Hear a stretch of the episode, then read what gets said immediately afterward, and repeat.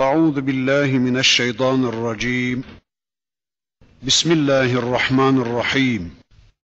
الحمد لله رب العالمين والصلاة وأتم التسليم على سيدنا محمد المبعوث رحمة للعالمين.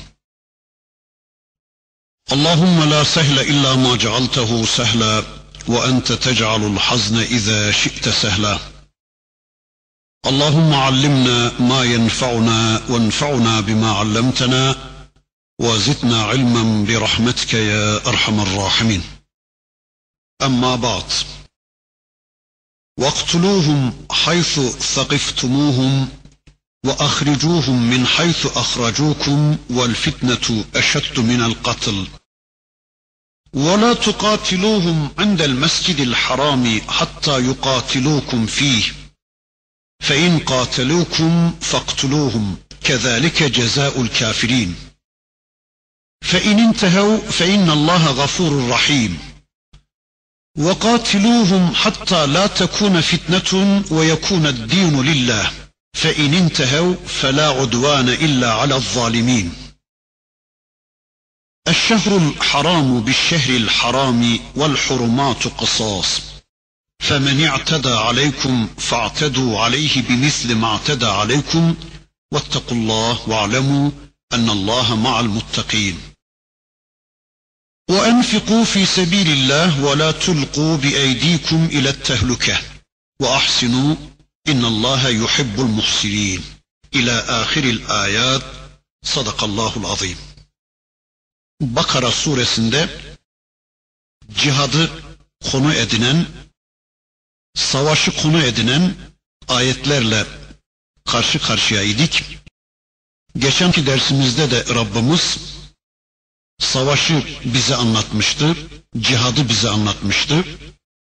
Din düşmanlarıyla Allah'ın otoritesini reddeden, Allah'ın egemenliğini reddeden, Allah'ın dininin, Allah'ın ayetlerinin insanlara duyurulmasına engeller koyan, din eğitimini yasaklayan ve Müslümanları kendi öz vatanlarından, kendi öz şehirlerinden hicrete zorlayan din düşmanı müşriklerle, kafirlerle Müslümanların savaşmasını emreden ayetlerle karşı karşıya idik.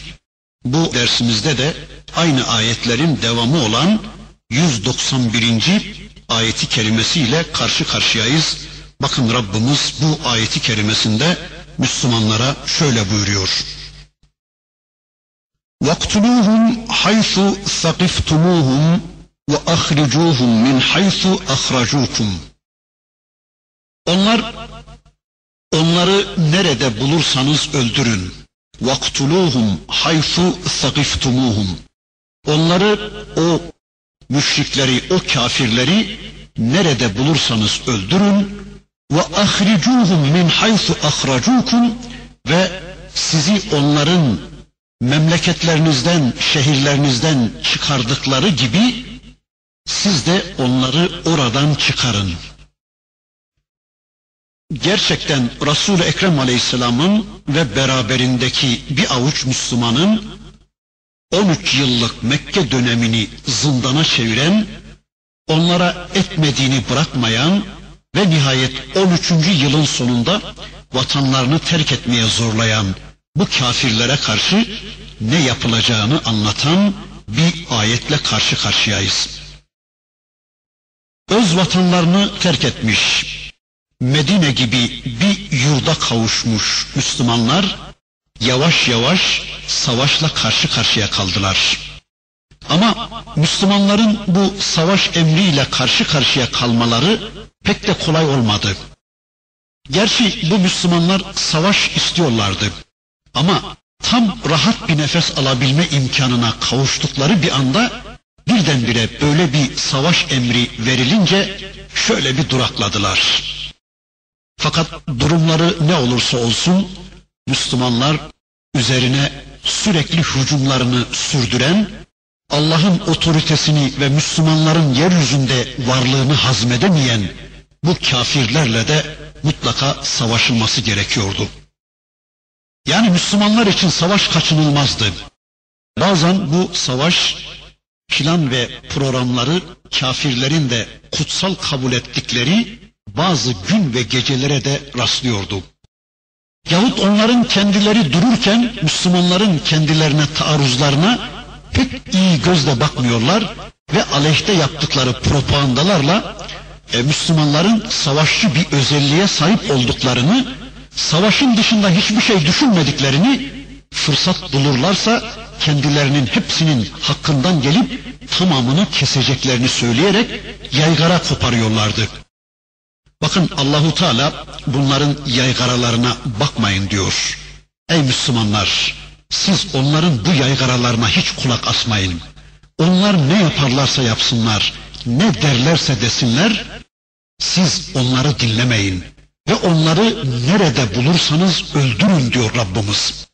Ve onları onların sizi yurdunuzdan çıkardıkları gibi siz de onları yurtlarınızdan çıkarın ve dünyayı onlara zindan edin buyuruyordu Rabbimiz.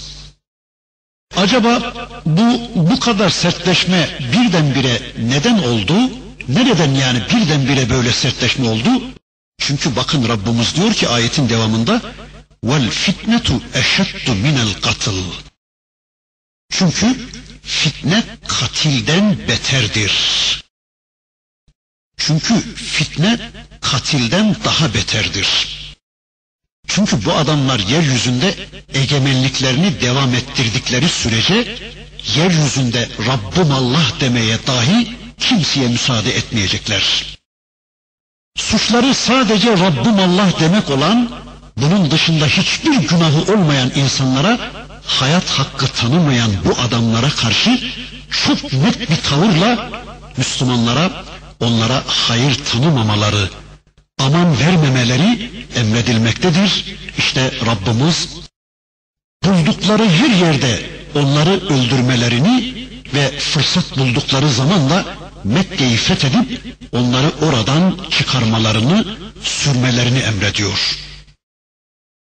Evet, Allah diyor ki fitne katilden beterdir. Vel fitnetu eşeddu minel katıl. Peki arkadaşlar fitne nedir öyleyse? Biraz önce dediğimize bir tanım getirecek olursak fitne yeryüzünde İslam'ın duyurulmasına, İslam'ın tebliğine engel olan bir tavırdır. Yeryüzünde Allah'ın arzında, Allah'ın mülkünde, Allah'ın kullarına, Allah'ın dini çok rahat bir şekilde götürülmelidir. Hal böyleyken Allah'ın mülkünde Allah'a hayat hakkı tanımayan, Allah'ın dininin Allah'ın kullarına götürülmesine engel olan tüm tavırlar fitnedir ve bu fitne de ölümden daha beterdir diyor Rabbimiz. Dünya üzerindeki bugünün tüm kafirleri gerek bilgi planında, gerek kültür planında, gerek ekonomik ve siyasal planda İslam'ın, Kur'an'ın ve peygamberin gündeme gelmemesi için en son güçlerine varıncaya kadar engel olmaya çalışıyorlarsa işte bu en büyük fitnedir. Bunlara karşı Müslümanların güç ve kuvvete sahip oldukları bir savaş başlatıp onların boyunlarını kırmak Müslümanların üzerine farzdır, Müslümanların üzerine vaciptir. Müslümanlar güç ve kuvvete sahip olmadıkları sürece zaten onlar Müslümanların boyunlarını kırıyorlar ve eziyorlar ve Müslümanlara hayat hakkı tanımıyorlar. Müslümanlara hakim oldukları zaman savaş hakkında iyi kötü hiçbir şey söylemezler. Hatta savaş gereklidir derler. Yani Müslümanlara egemen oldukları dönemlerde savaşın kutsallığından ve kaçınılmazlığından da bahsederler. Kafirlerin Müslümanlar üzerindeki hakimiyetleri devam ettiği sürece savaşın çok iyi bir yol olduğu propagandasını yaparlar. Ama bir gün devran döner de Müslümanlara karşı tavırlarında gevşeme olur. Kendilerinin yavaş yavaş çöküşleri başlar ve Müslümanların onlara hucuma geçtiklerini gördükleri zaman da işte çığırtkanlık yapmaya başlarlar. Efendim Müslümanlar adam öldürüyorlar. Müslümanlar can alıyorlar. Müslümanlar teröristtirler. Müslümanlar hayata karşıdırlar. Müslümanlar şöyle, Müslümanlar böyle başlıyorlar yaygara yapmaya. Mesela şu anda dünya üzerinde 50 yıldır 100 üzerinden 100 kere katillik yapan Amerika bugün dünyada barış havarisi ama buna karşılık mazlum Filistin halkı teröristtir. İşte bunun sebebi aynen buradaki anlayıştır. Yıllardır yurtlarından çıkarılmış, ezilmiş, hor görülmüş, nerede bulunurlarsa öldürülmüş, bu Müslümanlar birdenbire yavaş yavaş biz de bizi öldürenleri öldürürüz demeye başlayınca bu Müslümanlar yeryüzünün en terörist, en bedbaht, en şaki, en kötü insanları haline getirili vermiştir. Halbuki şu anda yeryüzündeki en büyük kıtal hadiselerinin baş sorumlusu Amerika ama yeryüzünde barışın, yeryüzünde insanlığın ve özgürlüğün ve de adaletin havarisi kesilen yine Amerika. Biraz daha ileri gidip Müslümanlar biraz daha güçlenip dünyanın her tarafındaki kafirleri sıkıştırmaya başladıkları an artık kafirler başlayacaklar yaygaraya. Bu Müslümanlar şöyledir, bu Müslümanlar böyledir. Haddi İslam savaş dinidir. İslam savaştan başka bir şey bilmez. Müslümanlar savaştan başka bir şey bilmez. İşte bunlar gibi sözlerle Müslümanları mahkum ederek daha kötü bir konuma sokmaya çalışacaklardır. Ama bilin ki Müslüman kesinlikle bu yutturmacalara, Müslüman kesinlikle bu karalamalara inanmayacaktır. Bunların oyununa gelmeyecektir. Müslümanlar haram aylarda da öldürseler, Kabe'nin avlusunda da öldürseler, yahut dünyanın herhangi bir bölgesinde kafirler kendilerine saldırmadan bu Müslümanlar onlara hücum ederek onları öldürseler de bu konuda Müslümanlar yerden göğe kadar haklıdırlar. Çünkü kafirlerin yeryüzünde Allah'ın mülkünde, Allah'ın arzında İslam'ın yayılmasına, Allah'ın arzında Allah'ın dininin duyurulmasına, İslam'ın yayılmasına, Allah mülkünde Allah dininin gündeme gelmesine engel olmaları bilelim ki Rabbimiz öyle diyor, kıtaldan daha beterdir. Savaştan çok daha kötü bir şeydir diyor Rabbimiz. Bu yüzden hiçbir zaman Müslümanlar bu konuda komplekse kapılmamalıdır. Efendim İslam savaş dini değilmiş, barış diniymiş. Esasında Müslümanlar savaş filan yapmamışlar da işte kendilerine savaş açanlara karşı müdafaa, müdafaa savaşı yapmışlar gibi komplekslere girip de İslam'ı olduğundan farklı görmelerine, göstermelerine gerek yoktur. Allah'ın Resulü Medine'de kendisine savaş emri verildiği andan itibaren giydiği zırhını hayatının sonuna kadar bir daha üzerinden hiç çıkarmayan kişidir. Hatta vefatı esnasında bile ordu hazırdır. Suriye taraflarına gidecektir ve ordunun kumandanı da Hazreti Üsame'dir. Dikkat ediyor musunuz arkadaşlar? Vefat ederken bile cihadı ihmal etmeyen böyle bir peygamberin, böyle bir dirilik yasasının, böyle bir canlılık dininin arkasından bugün kafirlerin bizi pasifize etmek için e işte zaten İslam barış dinidir efendim. Savaş dini değildir gibi bazen İslam sulh taraftarıdır. Siz niye savaş istiyorsunuz diyerek bazen de İslam barbarlık dinidir. Siz bundan vazgeçin gibi şeytani yollarla bizi can evimizden vurma eylemlerine karşı bizler de bu konudaki tavrımızı çok iyi gösterip Rabbimiz bizden ne istiyorsa onunla ortaya çıkmak zorundayız. Ve bilelim ki İslam'ın duyurulmasına engel olan her davranış katillikten daha beterdir. Müslümanların çekinmeden bunu bertaraf etmek için öldürmeleri gerekmektedir. Bakın Rabbimiz diyor ki وَلَا تُقَاتِلُوهُمْ عِنْدَ الْمَسْجِدِ الْحَرَامِ حَتَّى يُقَاتِلُوكُمْ ف۪يهِ فَاِنْ قَاتَلُوكُمْ فَاقْتُلُوهُمْ Onlar sizinle mescidi haram yanında harp etmedikçe siz de onlarla savaşmayın. Fein katelukum faktuluhum eğer onlar harp ederlerse siz de onlarla harp edin. aslında Mescid-i Haram'da öldürmek yoktur. Çünkü Rabbimiz orasını emniyet mahalli kılmıştır. Rabbimiz daha önce ayeti görmüştük. Hazreti İbrahim'in duasını kabul buyurarak bu beldeyi emin belde kılmıştı. Yani emniyetli bir belde kılmıştı. Kabe'yi insanlar için sevap yeri ve her türlü düşman taarruzundan emin bir sığınak yapmıştı Rabbimiz. Onu daha önceki ayetlerinde görmüştük, onu bize anlatmıştı. وَمَنْ دَخَلَهُ كَانَ آمِنًا Ali İmran suresinde de Rabbimiz öyle diyordu. Kim ona sığınırsa emniyettedir. Evet, Mescid-i Haram bölgesinde savaşmak yasaktır. Allah'ın Resulü buyurur ki, Buhari ve Müslim'in birlikte rivayet ettikleri bir hadislerinde, bu belde Allah gökleri ve yeri yarattığı günden beri haram kılınmıştır. Kıyamete kadar da haram olarak kalacaktır. Doğrusu orada savaşmak benden önce hiç kimseye helal olmadı. Ancak Allah sadece günün belli bir bölümünde orada öldürmeyi bana helal kılmıştır. Yani benim için Allah o yasağı günün belli bir bölümünde kaldırmıştır. Fakat artık orası kıyamete kadar haramdır. Ağacı kesilmez, otu koparılmaz ve orada savaşmayanla da savaşılmaz. Kim orada savaş açılabilir, insanlar öldürülebilir derse ve bana verilen ruhsatı delil getirirse ona Allah sadece Resulullah'a savaş izni verdi, sana bu izni vermedi deyin. Evet, Peygamberimiz de hadislerinde orada savaşmanın yani haram bölgesinde, Mescid-i Haram bölgesinde savaşmanın yasaklığını anlatıyor. Ama Allah buyuruyor ki bakın bu ayet-i kerimesinde eğer öncelikle onlar savaşı başlatırlarsa o takdirde siz de onlarla savaşır ve öldürürsünüz onları.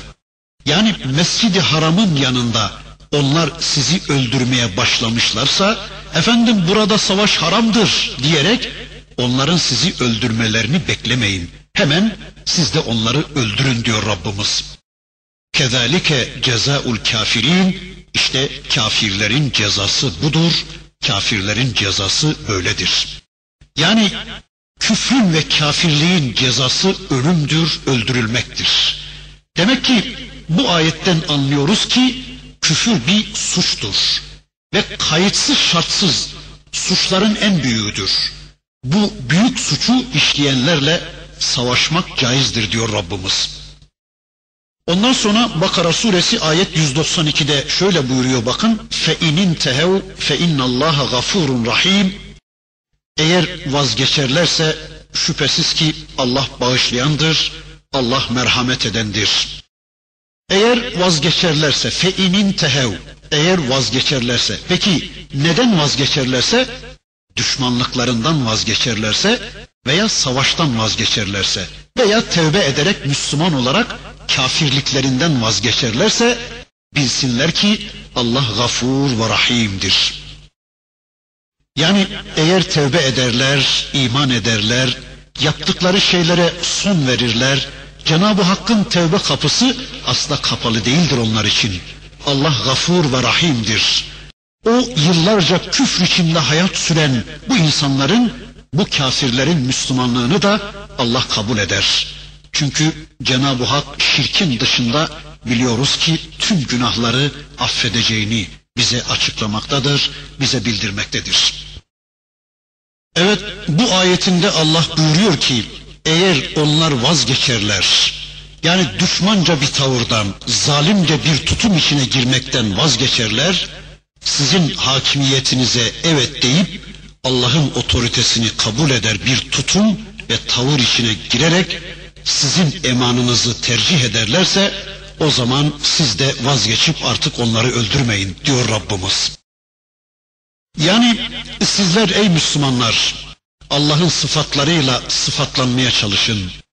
Bakın Allah bu tür insanlar için o en azılı kafirler için bile nasıl af kapısını kapatmıyorsa sizler de aynen Allah'ın yaptığı gibi yapın ve affedin onları.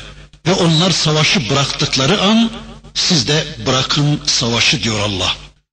İslam'a savaş açan birisi ne kadar da Müslüman öldürmüş olursa olsun, ne kadar da Müslümanlara eziyet vermiş olursa olsun, tövbe edip İslam'a girdiği andan itibaren önceki işlediği suçlarından asla sorumlu değildir. İşte Allah'ın gafur ve rahim sıfatı öyle kimseler hakkında bu şekilde tecelli ediyor. Bundan sonra bakın Rabbimiz şöyle buyuruyor. وَقَاتِلُوهُمْ حَتَّى لَا تَكُونَ فِتْنَةٌ وَيَكُونَ الدِّينُ لِلّٰهِ فَاِنْ اِنْتَهَوْا فَلَا عُدْوَانَ اِلَّا عَلَى الظَّالِمِينَ Fitne kalmayıncaya ve din yalnız Allah'ın oluncaya kadar onlarla harbedin. فَاِنْ اِنْتَهَوْا فَلَا عُدْوَانَ اِلَّا عَلَى الظَّالِمِينَ Eğer harbe son verirlerse artık zalimlerden başkasına düşmanlık yoktur. Evet, yeryüzünde fitne kalmayıncaya ve din yalnız Allah'ın oluncaya kadar onlarla savaşın diyor Rabbimiz. Fitne konusunda bundan önceki ayette bir şeyler demeye çalıştım.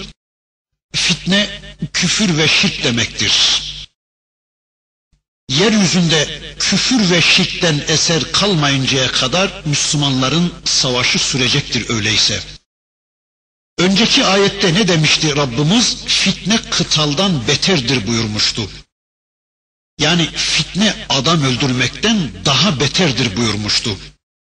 Çünkü öldürmenin acısı çabuk geçer ama fitnenin tesiri çok uzun süre devam eder.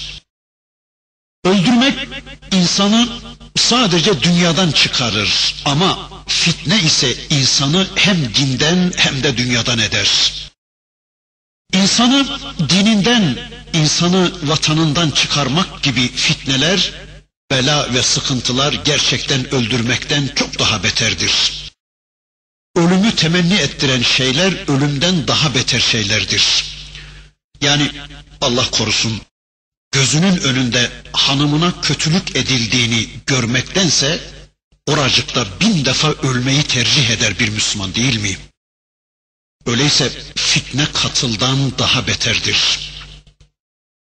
Öyleyse yeryüzünde şirki, küfrü yaymaya çalışmak, Allah'ın dinini ve Allah'ın yasalarını çiğnemek veya müminleri zorla dinlerinden döndürüp onları kafirleştirmek için programlar yapmak, onların öldürülmelerinden daha beter ve daha ağır bir suçtur. Yani İslam'a girmiş insanları dillerinden döndürebilmek için çeşitli yollar, çeşitli işkenceler deniyorlardı Mekke müşrikleri. İşte Allah diyor ki: "Vel fitnetu eşeddu minel katl." Fitne adam öldürmekten daha beterdir. Bunun üzerine bakın Mekke müşriklerinin yaptıkları bu işkenceler üzerine Allah buyuruyor ki işte böyle fitnelerle müminlerin dillerinden döndürülmeleri ya da işkenceler altında müminleri dinlerinden dönmeye zorlamaları adam öldürmekten çok daha beterdir. Öyleyse ey Müslümanlar hiç çekinmeden siz de bunu yapanlarla savaşın. Ta ki bu tür işkenceler ve fitnelerin kökü kazılsın diyordu Rabbimiz. Fitne şiddete başvurarak bir fikri bir inancı ortadan kaldırmaya çalışmak demektir. Kan dökmek çok kötü bir şey olmasına rağmen insanları dinlerinden, insanları inançlarından zorla vazgeçirip ezerek bellerini ve gururlarını kırarak onları kendi inançlarını benimsemeye zorlamak bundan çok daha kötü bir şeydir. İşte böyle tartışıp anlaşmak yerine veya herkesin inancına saygı göstermek yerine vahşi gücü seçen insanlarla savaşmak müminlerin yeryüzünde en büyük görevlerinden birisidir. İşte Rabbimiz bu ayeti kerimesinde bize bunu anlatıyor. Allah düşmanları Müslümanlara eziyet vermek veya Müslümanlardaki İslami ruhu öldürmek maksadıyla yeryüzünün her yerinde çeşitli tuzaklar kurmaya başlayınca bütün bu fitneleri kaldırmak için tüm Müslümanlar üzerine savaş vacip olacaktır. Kafirlerin Allah'ı inkarları, Allah'a şirk koşmaları, insanları Allah yolundan alıkoymaları, İslam eğitiminden mahrum bırakarak insanları cehenneme doğru sevk etmeleri, gönlüyle ve kendi kıt kanaat imkanlarıyla bulduğu İslam'dan onları küfre çevirmeye çalışmaları bilelim ki ölümden çok daha beter bir suçtur. Fitne bir başka ifadesiyle dine tecavüzdür. Dinin tebliğini yasaklamak demektir. Dinsizlik öğretimini teşvik ederek din eğitimini, din hürriyetini yasaklamak demektir fitne. İşte yeryüzünde fitne kalmayıncaya ve din yalnız Allah'ın oluncaya kadar onlarla savaşın diyor Rabbimiz. Bir de ayeti kerimede fitneyi biraz uzunca açıkladık. Din yalnız Allah'ın oluncaya kadar, din Allah'ın oluncaya kadar diyor. Peki din ne demektir? Daha önceki derslerimizde de bu konuda epey bir şeyler demeye çalıştık. Şöyle kısaca bir iki cümle söyleyelim. Din takip edilen yol demektir. Din hayat tarzı demektir. Din toplumun uymak zorunda olduğu kurallar, kanunlar manzumesi ve hayat tarzı demektir. Bu manada dinsiz bir toplum düşünülemez. Kanunsuz, kuralsız, sistemsiz bir toplum düşünülemez. Yani her toplumun mutlaka uymak zorunda olduğu bir dini, bir sistemi ve kanunları vardır. Ancak dinler, sistemler iki türlüdür. Allah tarafından belirlenmiş hak dinler, hakka dayanan sistemler, bir de insanlar tarafından geliştirilmiş, ortaya atılmış batıl dinler, batıl sistemler. Bu manada komünizm bir dindir, bu manada kapitalizm bir dindir, bu manada faşizm bir dindir. Çünkü bunlar da toplumun uyması gereken sistemler ve kanunlar manzumesidir. Ve tarih boyunca gelen tüm peygamberler insanlar tarafından ortaya atılmış bu batıl dillerle, bu batıl sistemlerle mücadele ederek onları kaldırıp yerine Allah'ın sistemini, Allah'ın dinini ikame etmeye ve böylece Allah'ın kullarını kulların sistemlerine ve dinlerine uyarak onlara kulluk etmekten kurtarıp yalnız Allah'ın dinine, yalnız Allah'ın sistemine kul olmaya çağırmışlardır. Hemen hemen bütün peygamberler aynı şey yapmışlardır. Değilse bu yüce din yeryüzünün her bir bölgesinde hüküm ferma olan devlet ve hükümetler için itaatli kullar ve köleler yetiştirip hazırlamak için gelmemiştir barış ve itaatten yana uysal vatandaşlar hazırlayacağına dair tüm yeryüzü tağutlarına söz veren bir din değildir İslam dini. İslam dininin görevi sadece itikadi ve ahlaki bazı kurallara bazı kurallara göre insanları yetiştirip yetiştirdiği bu insanları da içinde bulundukları sistemlere satan bir din değildir ki tüm bu batıl dinler, batıl sistemler kendilerine uyum sağlayan uysal Müslümanlar bulsunlar karşılarında. Eğer Mekke'de yaşayan bu Müslümanlar içinde bulundukları düzene teslim olup iyi bir vatandaş olmayı tercih etselerdi, vatanlarını terk etmek şöyle dursun, burunları bile kanamazdı. Veya Hazreti Musa Firavun'un dinine ve sistemine karşı Allah'ın diniyle kıyam etmeseydi, kılına bile dokunulmazdı Hazreti Musa'nın. Veya Hazreti İbrahim Nemrud'un sistemimiz Allah'la kul arasındaki ilişkileri düzenleyen prensipler de Allah'ın kitabından muamelat dediğimiz kulun kullarla ilgili ilişkilerini düzenleyen prensipler de Allah'ın kitabından alındığı için Müslümanların hayatında tevhid vardı. Ama gün geldi ki ibadet denen kulun Allah'la ilgili münasebetlerini düzenleyen prensipler Allah'ın kitabından ama kulun kullarla ilgili muamelelerini içeren prensipler de Allah'ın kitabının dışında başka kaynaklardan alınmaya başlayınca işte Müslümanların hayatında şirk başlayıverdi. İşte Allah buyurur ki bakın hayatın tümünde din yalnız Allah'ın oluncaya ve yeryüzünde Allah'ın kullarının Allah'ın dinine ulaşmalarını engelleyen, yani din eğitimini engelleyen, Allah'ın dinini tercih etmiş kişileri dillerinden döndürebilmek için yapılan tüm fitneler, tüm barikatlar ve tüm engeller kaldırılıncaya kadar yeryüzünde savaşın diyor Rabbimiz. İşte arkadaşlar İslam'ın savaşı bunlar yeryüzünde gerçekleşene kadar sürecektir. Bunların gerçekleşmesini hedeflemektedir. فَاِنْ اِنْتَهَوْا فَلَا عُدْوَانَ اِلَّا عَلَى الظَّالِمِينَ Şayet onlar buna son verirler, vazgeçerlerse artık zalimlerden başkasına düşmanlık yoktur.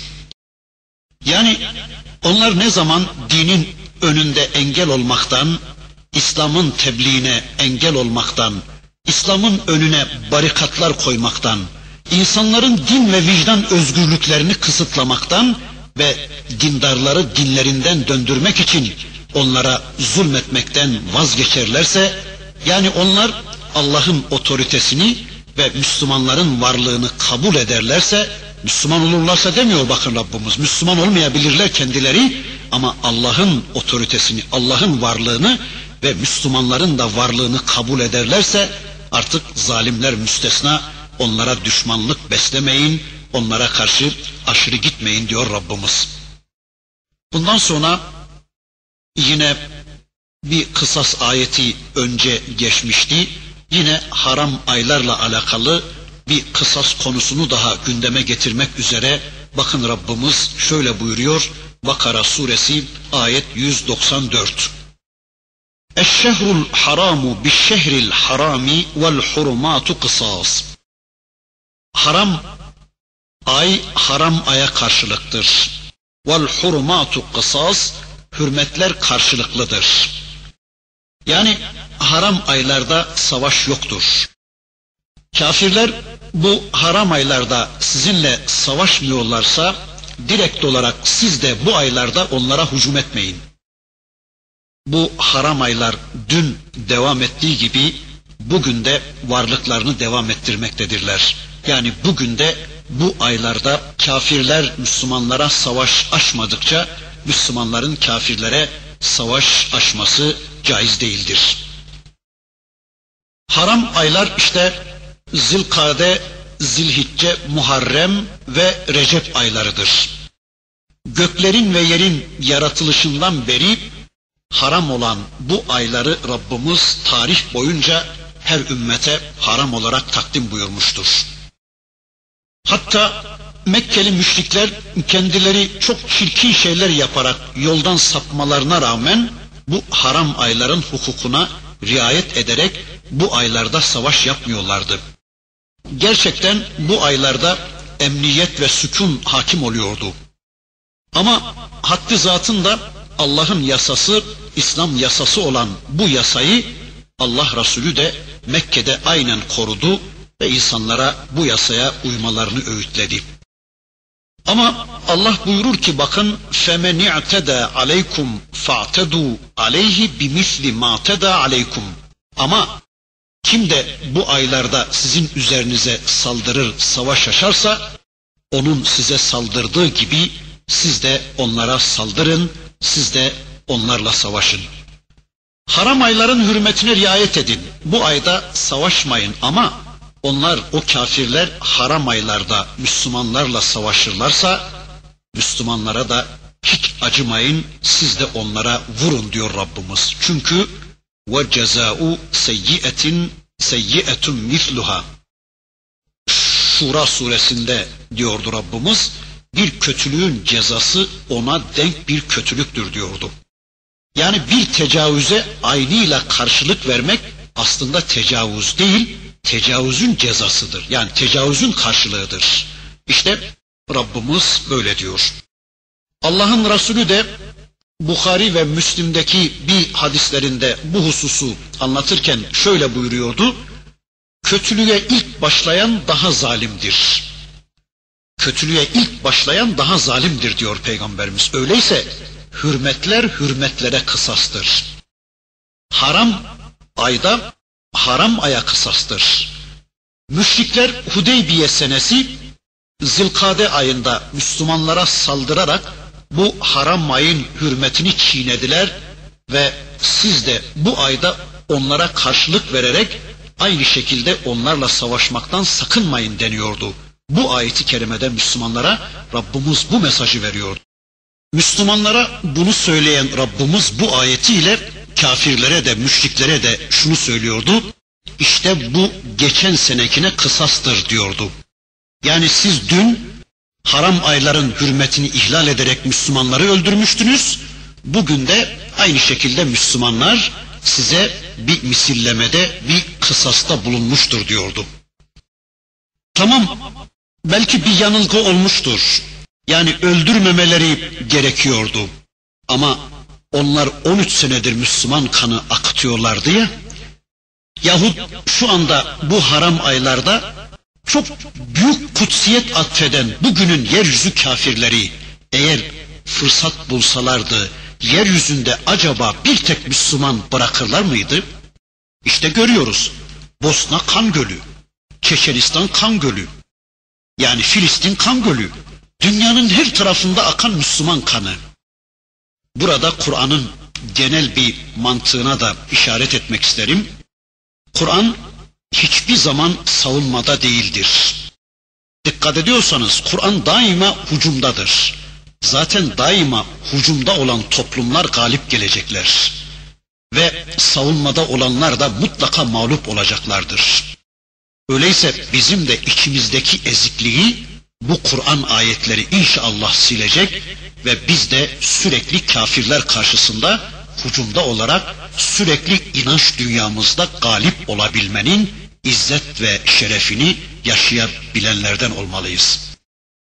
Evet bu haram aylarda ilk başlayan siz olmamak şartıyla onların size saldırdığı gibi siz de onlara hücum edin. Yani haram aylarda ilk defa siz kafirlere saldırmayın. Bu Rabbinizin haram kıldığı ayların hürmetini siz ilk defa ihlal etmeyin. Ama kafirler onun hürmetini ihlal edip size saldırmışlarsa yok efendim haramdı günahtı diye onların sizi öldürmelerini beklemeyin. Siz de onlarla savaşın. Vettekullah ve alemu ennallaha ma'al muttakin. Allah'tan sakının, Allah'la yol bulun ve bilin ki Allah sakınanlarla beraberdir. Bilesiniz ki Allah müttakilerle beraberdir. Haram aylarda mı savaşacaksınız? Takvayı unutmayın. Haram aylar çıktığında mı savaşacaksınız? Takvayı unutmayın. Kafirlerle mi savaşıyorsunuz? Takvayı unutmayın. Onlar sizin egemenliğinizi kabul etti de sulh mu yapacaksınız? Takvayı yine unutmayın. İşte hayat budur zaten. Yani hayatınızı Allah için yaşayın diyor Rabbimiz. Bakıyoruz bu savaş ayetlerinin arasında hemen bir infak ayeti geliyor. Bakın ayet 195 Rabbimiz şöyle diyor. Ve enfiku fi sebilillah. Allah yolunda infak edin. Yani bir savaş ortamından sonra birdenbire bir infak emriyle karşı karşıya geliyoruz. Hayat budur işte. Savaş ve infak iç içe yaşanacak. Ölmek, öldürmek, sağ kalmak ve infak hayatın içinde olaylardır bunlar. Zaten şurasını da söyleyeyim. Allah yolunda infak edemeyen toplumlar Allah için savaşmaya da güçleri yetmeyen toplumlardır. Vücutlarının dışındakileri harcamaya gücü yetmeyen insanlar iç dünyalarını veya vücutlarını nasıl harcayabilecekler de malını Allah yolunda veremeyen insanlar canlarını nasıl verebilecekler de Allah yolunda? Yani mesela şu anda cebimdeki on bin lirayı Allah için harcayamayan ben, ömrümün on saatini yahut ileride ömrümün tamamını ben nasıl verebileceğim de Allah için? Halbuki Allah için savaşa girmek demek, ömrün tamamını fedaya hazır olmak demektir. Sormak lazım.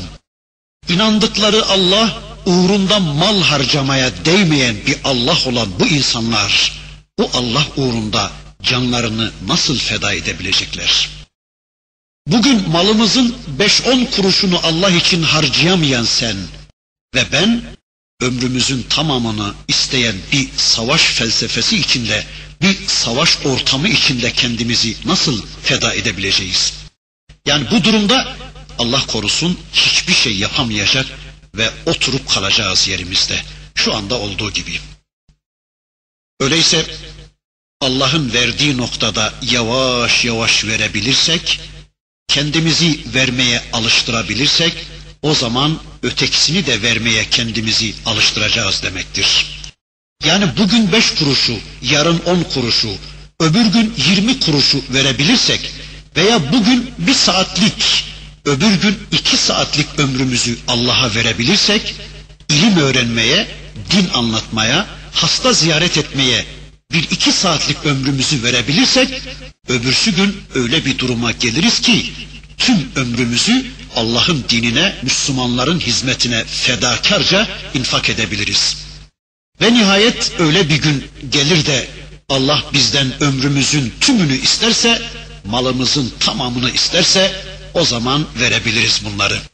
Ama ben şu anda bir çay parasını bile veremiyorsam veya bir Müslümanın dolmuş parasını veya bir talebenin kitap parasını veremiyorsam canım istendiği zaman ben bu canı nasıl verebileceğim? Zaten bakın devam eden ayeti kerimede Rabbimiz yani ayetin devam eden bölümünde Rabbimiz o tehlikeye dikkat çekerek şöyle diyor. وَلَا تُلْقُوا بِاَيْد۪يكُمْ اِلَى التَّهْلُكَ Öyleyse ey Müslümanlar sakın ha kendi ellerinizle kendinizi tehlikeye atmayın. Yani Allah yolunda infak etmeyerek kendi kendinizi cehenneme, kendi kendinizi tehlikeye atmayın buyruluyor. Bu ayetin pratikte uygulanmasının bir yorumunu işte bir savaş anında naklen sahabe bize şöyle anlatıyor. Konstantin muhasarasında Resulullah'ın sahabelerinden Ebu Eyyub el Ensari ihtiyar yaşlı bir kişi. Allah'ın Resulü Medine'ye geldiği zaman evinde misafir kaldığı sahabe. Emeviler döneminde İstanbul'un fethi için gelir. Bakıyoruz ki muhasıra esnasında bazı kimseler sürekli ileri atılıyorlar ve şehit oluyorlar. Yanlarındaki bazı kimseler de diyorlar ki yapmayın böyle. Allah kendinizi tehlikeye atmayın diyor. Yok diyor Ebu Eyyub el Ensari. Bu ayet bizim için nazil oldu. Bu ayeti içinizde benden daha iyi bileniniz yoktur. Biz Mekke fethedildikten sonra Arabistan Müslüman olduktan sonra geldik Resulullah'a ve dedik ki ey Allah'ın Resulü Mekke fethedildi. Arabistan tamamıyla Müslümanların eline geçti. Arabistan tümüyle Müslüman oldu. Artık gücümüz, kuvvetimiz zirveye ulaştı. Ve ülkede sulh, sükun da hakim oldu. İslam egemen oldu. Artık ey Allah'ın Resulü bize müsaade et de biz de şu işimize, aşımıza, ticaretimize, hurmalıklarımıza, tarlalarımıza, dükkanlarımıza dönelim dedik. Allah'ın Resulü buyurdu ki, siz Allah yolunda cihadı bırakır da tarlalarınıza, ticaretlerinize dönerseniz, kendi ellerinizle kendinizi tehlikeye atmış olursunuz buyurdu ve işte bu ayeti okudu. İşte ayetin manası budur. Ve eğer gerçekten bizler işimize, aşımıza, dükkanımıza, tezgahımıza döner de Allah yolunda cihadı terk edersek, kendi ellerimizle kendi kendimizi tehlikeye atmış olacağız.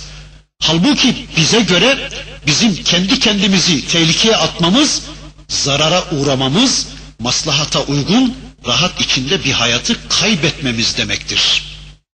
Halbuki bu ayeti kerimede Rabbimizin bizden istediği şey bu değildir. Ya da bize ulaştırmak istediği mesaj bu değildir. Öyleyse arkadaşlar cihadı bir kenara bırakıp mal mülk derdine koşmanız, tarla tapan derdine, ev bark derdine, mark dolar derdine koşmanız sizin kendi kendinizi kendi ellerinizle tehlikeye atmanızdır diyor Allah'ın Resulü. Ebu Eyyub el Ensari bunun bu manaya geldiğini anlatıyor. İşte savaş ayetlerinin ve savaş ortamının içinde savaş ayetlerinden hemen sonra bizi infakla karşı karşıya getiren bu ayetin bilincine ermemiz gerekecek. Yani belki şu anda bizler fiilen bir savaş ortamında olmamakla beraber ya öyle miyiz değil miyiz o da tartışabilir de şu anda her ne kadar çevremizdeki kardeşlerimizin savaş ortamında oluşundan habersiz yaşayan bizler belki fiilen bir savaş ortamının içinde olmamakla birlikte unutmayalım şu anda hepimiz bir infak ortamı içinde bulunuyoruz. Ya da infak ortamında olabiliriz. Yani şu anda bizler hiç olmazsa hayatımızı dünyaya bağımlılıktan kurtarmak zorundayız. Hayatımızı uykuya bağımlılıktan, rahata bağımlılıktan, paraya bağımlılıktan, büroya, dükkana, tezgaha bağımlılıktan kurtarmak zorundayız. Zaman imkanlarımızı, ömür imkanlarımızı, mal imkanlarımızı yavaş yavaş feda etmeye alıştırmalıyız kendimizi. Ömrümüzün bir bölümünü mesela 24 saatimizin 2 saatini Müslümanların dirilişi meselesine feda edebilmeliyiz. Yani benim günlük zamanımın iki saati sizin içindir ey Müslümanlar diyebilmeliyiz. Kullansınlar bizi iki saat. Harcasın Müslümanlar iki saatimizi. Harcasınlar bizi. Kim harcarsa harcasın fark etmez. İhtiyarı kullansın, genci kullansın, kadını harcasın, erkeği kullansın, akrabam kullansın, babam, anam, komşum, arkadaşım kullansın. Fark etmez. Ama ben başkalarının olabileyim iki saat. Ve 24 liramın iki lirası da başkalarının olabilsin. Ben onda hiç temellük hakkı saymayayım. Varsa 24 liramın iki lirasını da başkaları kullansın. Ne çıkar bundan? Ben bugün iki saatimi vereyim de, ben bugün iki liramı vereyim de, yarın öbürsü gün dörde beşe çıkarayım bunu. Eğer bugün ben bunu beceremezsem, yani bencillik yapar ve sadece kendim için yaşarsam ve paramı da hep kendime harcarsam, zamanımı hep kendime harcarsam, bir gün zorunlu olarak canımın istendiği bir ortamda, malımın tamamının istendiği bir savaş ortamında benim yapabileceğim hiçbir şey kalmayacaktır Allah korusun. Evet Allah diyor ki Allah yolunda infak edin ve ahsinu innallaha yuhibbul muhsinin. Bir de muhsin olun, iyilik yapın, ihsanda bulunun çünkü Allah muhsinleri sever. İnfak ayetinin, cihat ayetinin hemen sonrasında bir de bakın ihsan ayeti geliyor. İhsan hayatın her şeyinde ihsan. Hayatın her bir bölümünde ihsan isteniyor bizden. Savaşırken ihsan, öldürürken ihsan, ölürken ihsan, infak ederken ihsan, kurban keserken ihsan, yerken, yedirirken, namaz kılarken, oruç tutarken, hac ederken, savaşırken, barışırken hep ihsan, ihsan, ihsan isteniyor bizden. Yani ihsan neydi? İhsan hayatı Allah için yaşamak ya da Allah'ın gördüğü şuuru içinde bir hayat yaşamak. İşte Rabbimiz hayatımızın her bir bölümünde bizden bunu istiyor. İşte ihsan budur. Hayatı Allah için ve Allah'ın gördüğü şuuru içinde yaşamak. İşte Allah böyle kendisini görürcesine kendisine kulluk yapanları sever diyor.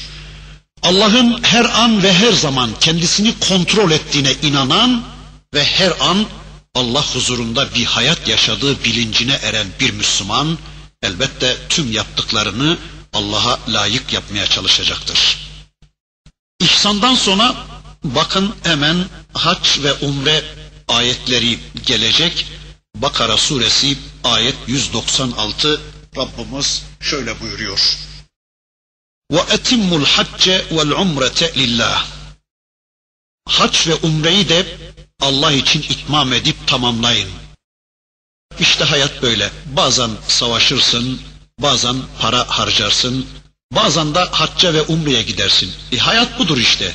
Veya anında haçtan dönerken yolun değişi verir, memleketine döneceğin yerde Filistin'e Mescid-i Aksa'yı kurtarmaya dönüverirsin veya bakarsın bir gün şeytana attığın o taşları Filistinli garibanların arasında onların attıkları hedefe doğru atı verirsin. Bakarsın ki milyonlarca insanın ellerinde taşlarla beraber kendilerine doğru geldiğini gören zalimler yıllardır kemik kırıp kan içen zalimler kaçacak delik aramaya başlamışlardır artık. Korktukları günün gelip çattığını anlamışlar ve korkudan ötleri patlamıştır artık. Ve artık yıllardır tüm dünyanın gözleri önünde kemikleri kırılan, kanları içilen, gözü yaşlıların yüzleri de gülmeye başlamıştır. Ve bu iş o zaman çok kolay olur. O günler pek uzak olmasa gerek. İşte savaştan sonra bir infak ve infak, infaktan sonra da bir haç ayeti. Yani böyle hayatın iç içe olduğunu anlatıyor. Diyor ki bakın Rabbimiz ve etimmul hacce vel umrete lillah.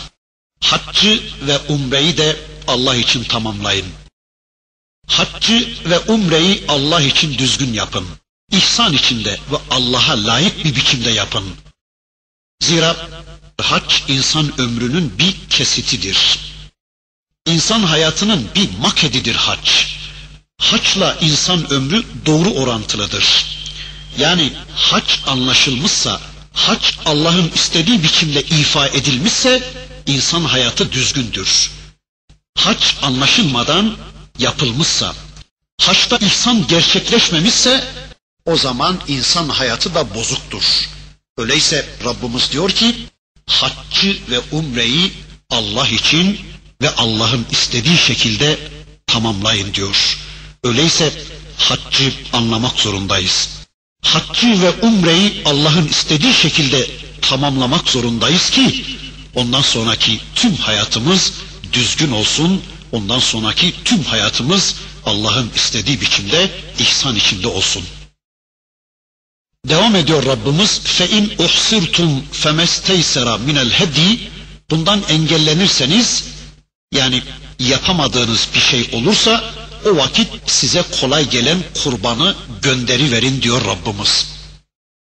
Yani eğer haç için yola çıktıktan sonra engellenirseniz veya orada hapse filan girerek veya işte başka sebeplerle engellenirseniz niyetlendiğiniz haccı gerçekleştiremezseniz o zaman da kolayınıza gelen bir kurbanı kesin diyor Rabbimiz. Arkadaşlar haçtan engellenme konusunda bildiğim iki görüş var. Birincisi düşman tarafından konulan bir engeldir. Nitekim ulemanın ifadesine göre bu ayet umre yapmak niyetiyle giderken Hudeybiye denen mevkiye geldiklerinde Mekkeli müşriklerin Resulullah'a ve beraberindeki Müslümanlara Mekke'ye girme engeli koymaları üzerine nazil olmuştur. Bu ayeti kerime deniyor. Allah'ın Resulü burada ihramdan çıkıp kurbanlarını kesmiştir. Bir ikincisi de niyetlenmiş haccı engelleyen her şeydir diyenler de olmuştur. Hastalık gibi, düşman korkusu gibi, yol emniyetsizliği gibi veya bineğin kaybolması, işte binitin ölmesi, kadının yanındaki mahremin ölmesi gibi niyetlenilmiş haccı engelleyen her şeydir denmiş. İbni Mesud Efendimizin rivayetinde Allah'ın Resulü Duba binti Zübeyir binti Abdülmuttalib'in evine uğradı. O Resul-i Ekrem Efendimiz'e dedi ki Ey Allah'ın Resulü ben hac etmek istiyorum ama hastayım ne yapayım dedi. Allah'ın Resulü buyurdu ki hac et ve şöyle bir şart koş. Ben nerede haçtan ala konursam orada ihramdan çıkarım diye bir şart koş diyor Allah'ın Resulü. Bukhari ve Müslim'de bu hadisi görüyoruz. Evet, haçtan engellenirseniz yapamadığınız bir şey olursa o zaman da size kolay gelen bir kurbanı gönderin وَلَا تَحْلِقُوا رُؤُوسَكُمْ حَتَّى يَبْلُغَ الْهَدْيُ مَحِلَّهِ Ama kurbanlar kurban mahalline yani Mina'ya varıncaya kadar da başlarınızı tıraş etmeyin diyor Allah. Evet, hastalık sebebiyle, düşman sebebiyle veya başka bir şeyler sebebiyle engellendiğiniz zaman kişi kurbanını ya harem-i şerife gönderir ya da bulunduğu yerde kurbanını keser. Bu konuda iki görüş var. Yani bir zaman ihramdan çıkıp başlarınızı tıraş etmeyiniz. Arafat, Müzdelife sonra kurban kesme mahalli olan Mina'ya varıncaya kadar saçlarınızı tıraş etmeyin diyor Rabbimiz. Bu ayetle alakalı kimileri Mescid-i Haram'a bir kurban veya bedelini mutlak göndermelidir demişler. Çünkü kurbanın ulaşacağı yer konusunda Maide'de Rabbimiz şöyle buyuruyor. Kabe'ye ulaşacak bir kurbanlık diyor. Yani bu ayetin delaletine göre harem bölgesi kastedilmiştir. Yani gönderdiğimiz kurban ya da kurbanın bedeli harem bölgesine ulaşıncaya kadar da saçımızı tıraş edip ihramdan çıkmayacakmışız. Kimileri de kişinin bulunduğu yerde kurbanını kesmesi de caizdir demişler. Nitekim işte Allah'ın Resulü Hudeybiye'de kurbanlarını kesmiş, böylece ihramdan çıkmıştır. Yani Hudeybiye harem bölgesinin dışındadır. Yukarıda ifade ettiğim gibi şart koşma hadisi de buna delildir Allahu alem. Sonra diyor ki bakın Rabbimiz femen kâne minkum meridan ev bihi ezen min ra'sihi fe fidyetun min siyamin ev sadakatin ev nusuk. Sizden kim de hasta olur veya başından bir rahatsızlığı varsa ona oruç veya sadaka veya kurbandan fidye gerekir. Yani kişi ihsar durumundayken yani haçtan engellenmiş durumu yaşarken hasta olur, ameliyat edilecek olur, başından veya vücudunun herhangi bir yerinden tıraş yapılmak zorunda kalırsa zamanından önce tıraş olduğundan dolayı o kişiye oruç tutması veya sadaka vermesi veya kurban kesmesi vacip olur. Bu tercihi Rabbimiz kişinin kendisine havale etmiştir. İnşallah burada kalalım. Gelecek dersimizde yine bir şeyler söyledikten sonra Rabbimizin öteki ayetlerini hep birlikte tanımaya geçmek üzere.